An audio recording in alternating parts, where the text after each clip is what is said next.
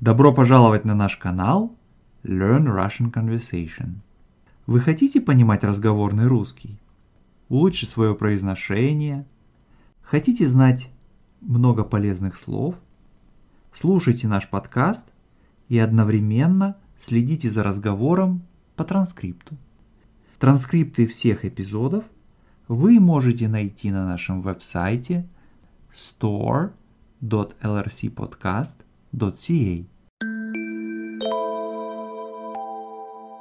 Привет, Виктор. Привет, Мария. Ты знаешь, по твоей наводке я начала слушать французскую политику, mm-hmm. ну вот там радио, на ютюбе какие-то дебаты, mm-hmm. и я тебе очень благодарна, потому что я даже не представляла, насколько французы вкусно могут обсуждать свою политику, вот у них вот эти политические дебаты, они отличаются от всего того, что я слышала на английском, на русском языке. Mm-hmm. Это блеск, это блеск. Да. Ну что ж, я полностью разделяю твое восхищение. Я сам э, начал следить за французской политической жизнью лет 10-12 назад. И действительно меня поразило отличие да, вот этих дебатов от того, что, ну, прежде всего, я могу услышать на русском языке, Конечно, есть какая-то культура, да, вот дебатов во Франции, mm-hmm. которой нет в России, наверное, так сказать, нет в англоязычных странах. Здесь речь, мне кажется, даже идет не просто о вежливости какой-то, которой вот порой не хватает, например, вот в дебатах на русском языке. Во французских дебатах тоже, тоже очень много острых перепалок-то на самом-то деле, да, но вот при этом они не превращаются вот в какой-то базар такой. Ты знаешь, я согласна, мне кажется, что у многих участников, то, что я заметила, у них есть вкус и mm. интерес продолжать дискуссию, а не обидеть собеседника mm-hmm. или выйти победителем. Ну да, не задавить. Не задавить, сказать, да. Это то, что мне вот видно из, да, mm-hmm. из этих дебатов последних президентских. Mm-hmm. В 22 году, да, mm-hmm. будут президентские выборы во Франции. Mm-hmm. И вкус к дебатам, именно к процессу, он не поддельный, не говоря о том, что я совершенно не ожидала, что мне уже по силам это слушать на французском ага. языке.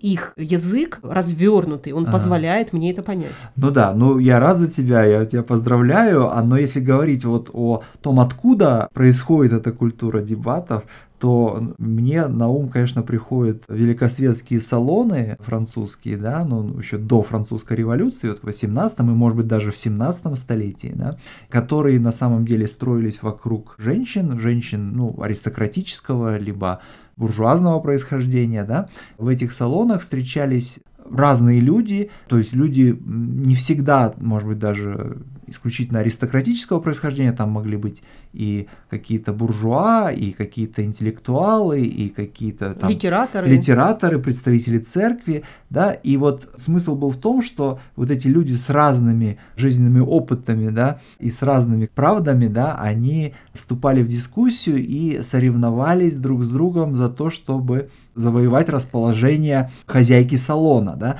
и пытались завоевать это расположение остроумием, эрудированностью, легкостью, да, изяществом, угу. да. Вот ну да, роль общения. женщины как зрителя с большой буквы, да, угу.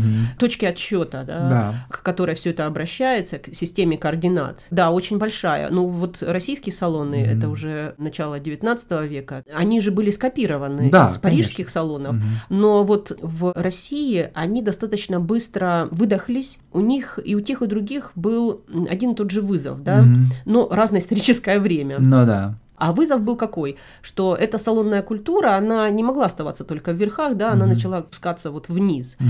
И на пересечении, скажем, между буржуазией и аристократией возник угу. конфликт, как дискутировать. Там форма дискуссии была важнее, угу. чем содержание, да, бесед, потому что прежде всего нужно было сохранять вежливость, угу. тон, чтобы дискуссия продолжалась и продолжалась. Ну да. Э, французские салоны, как mm-hmm. я понимаю, они выдержали проверку временем, mm-hmm. и потому что и та, и другая сторона, такая буржуазия, mm-hmm. да, и аристократия ну, через какие-то недовольства, mm. они все равно как-то навстречу друг другу шли. Mm. А в России, ну, этого контакта не произошло. Контакта да. не произошло да. да, возможно, да. Хотя все-таки мне кажется, что для вот русских великосветских бесед все-таки женщина не была настолько вот в центре, да, как это было во Франции. И, может быть, упадок салонов великосветских, он тоже вот был связан с этой особенностью, если угодно, русской культуры. Но возвращаясь к французской политике, я хотел тебя спросить, ну что же ты там выяснил? Выяснила про французскую политику? Ну, понятно, что мои знания поверхностные, потому что, конечно, я не могу mm-hmm. понять все, что я слышу, но вот что я поняла, что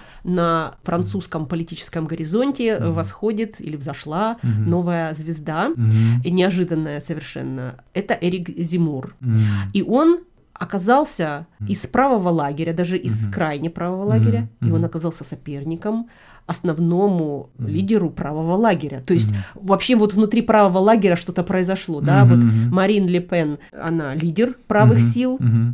а Эрик Зимур, mm-hmm. он оказался еще более крайним угу. и соперником именно ее, а угу. не... Да, но соперником в чем? Значит, в попытке преодолеть барьер первого тура, да, потому что выборы, президентские выборы во Франции проходят в два тура, да, и во второй тур выходят только те двое, кто получил наибольшее количество голосов. И, и вот если на предыдущих выборах 2017 года главным соперником нынешнего президента Эммануэля Макрона была действительно Марин Ле Пен, то есть лидер национального собрания, крайне правой, как считается, политической а, силой. то есть крайне правой. Крайне да. правой, угу. да, да. То вот сейчас все менее-менее очевидно, что она снова как бы выйдет во второй тур, потому что действительно большая конкуренция со стороны вот этого самого Рика Зимура, который в политике давно, но как журналист, а не как кандидат. Да, то есть она-то профессиональный политик, да. а он журналист. Вот это как бы правый, да, такой Это лагерь. крайне правый, это ага. крайне правый, да, а помимо этого есть еще, конечно, правоцентристы, те, кто во Франции называются республиканцами. Одно из преимуществ того самого Зимура заключается в том, что он как раз может потенциально привлечь голоса как Марин Ле Пен, то есть тех, кто традиционно голосовал за Марин Ле Пен, так и голоса тех, кто традиционно поддерживал вот этих самых республиканцев. А, ну то есть у Эрика Зимура mm. есть неопределенность, он может, у него потенциал есть, да, такой неопределенный. Да, да, да, и именно это его делает столь неудобным соперником для действующего президента Эммануэля Макрона. А вот подожди, что... смотри, а Макрон, он не центрист, он в общем же левый. Макрон действительно изначально был в социалистической партии Франции, но но в какой-то момент перед выборами 2017 года он из нее вышел и уже на выборах выступал в качестве такого как бы надпартийного, что ли, да. Ну, ну то свою, есть свою он партию... свою партию создал, да, безусловно. Но надо вообще сказать, что во Франции партии, они более эфемерные, если угодно. Они не настолько прочны, да, и постоянны, как это, допустим, имеет место в Германии или тем более в Соединенных Штатах, да, где две партии 200 лет, значит, соревнуются уже. Слушай, а хорошо, а я поняла mm-hmm. так, что с левой стороны, mm-hmm. да, со стороны левых сил соперником главным Макрону будет Меланшон. И вот я видела дебаты Меланшона и Эрика Зимура, угу. и мне кажется, что Меланшон единственный, кто вот в дебатах с Эриком угу. Зимуром как-то так адекватно успевает ему отвечать. Ну да, такой да. тяжеловес. Ну да, да, видишь, э, да, действительно, и надо сказать, что у Меланшона общее с Макроном, с президентом, то, что и он тоже когда-то был членом социалистической партии, а потом из нее вышел, но только сделал это раньше гораздо, чем сделал это Макрон. Но э, в отличие от Макрона, он выступает не как центрист, а как скорее такой крайне левый политик, да, то есть он привлек голоса многих крайних левых во Франции, в том числе и поддержку коммунистической партии. Долгое время, значит, она ему помогала. Но что интересно сказать про Меланшона, так это то, что, конечно же, он выдающийся оратор. Да, он очень мощно говорит, да, у него такой густой голос. Густой голос, и при этом он высокообразованный, он фактически интеллектуал. Он, он кто по образованию? Он филолог по образованию, а, угу. да, и он при этом сознательно изучал вот риторику, да, и каким образом вот говорить перед большими скоплениями людей. Знаешь, я это... вот заметила, что его и Эрика Зимура mm. очень трудно перебить. Вот, ага. И поэтому их дебаты, они да. были очень интересными, потому да. что и тот, и другой mm. вот тянул свою линию, прод... продавливал свою да. линию очень уверенно. Да. Ну, а тут в заключение можно сказать, наверное, то, что вот э, президентские выборы во Франции очень важны, потому что от их исхода зависит также и исход парламентских выборов, которые следуют за президентскими через месяц, да, то есть победивший президент, как правило, имеет большинство в парламенте, по крайней мере, так это было на протяжении последних нескольких десятилетий. Ну вот. хорошо, посмотрим. Посмотрим, да. Пока. Пока.